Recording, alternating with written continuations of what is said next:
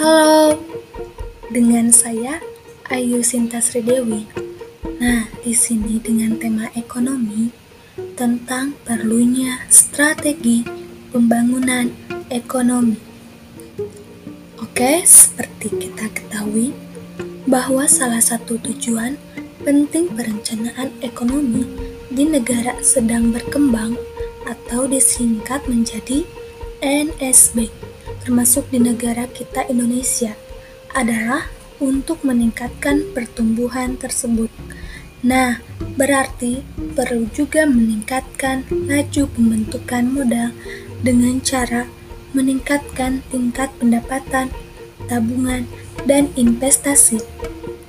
Untuk negara Indonesia, peningkatan laju pembentukan modal ini menghadapi berbagai kendala, salah satunya adalah kemiskinan masyarakat Indonesia itu sendiri. Loh, mengapa?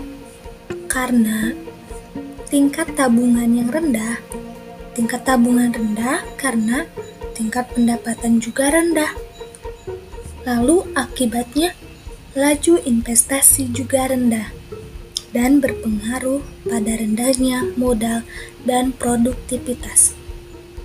Lalu Bagaimana solusinya? Salah satu caranya adalah diperlukan suatu pembangunan yang terencana. Pembangunan yang terencana ada dua cara loh, yaitu pertama, kita melakukan pembangunan yang terencana dengan mencari modal dari luar negeri yang disebut industrialisasi yang diproteksi.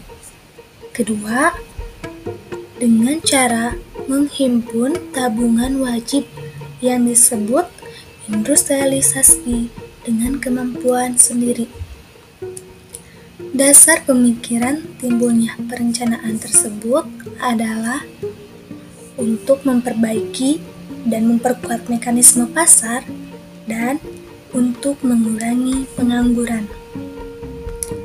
Jadi, singkat kata, bahwa perencanaan pembangunan sangat diperlukan karena merupakan jalan terbaik loh untuk mengatasi kemiskinan di NSB dan negara Indonesia khususnya. Perencanaan yang baik diperlukan untuk mengatasi ketimpangan distribusi pendapatan dan kesejahteraan, meningkatkan pendapatan nasional dan pendapatan per kapita meningkatkan kesempatan kerja, dan untuk pembangunan secara keseluruhan.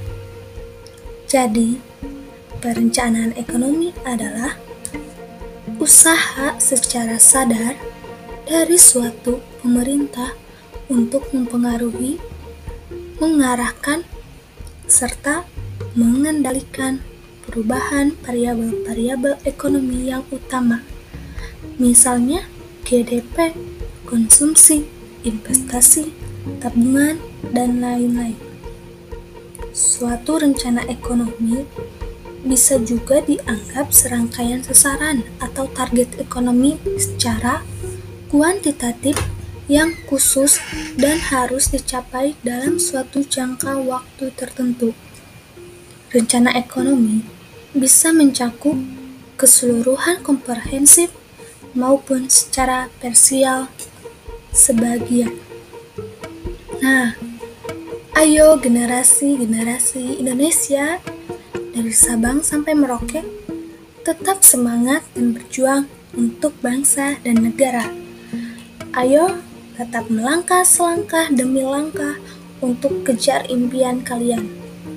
Oke, terima kasih.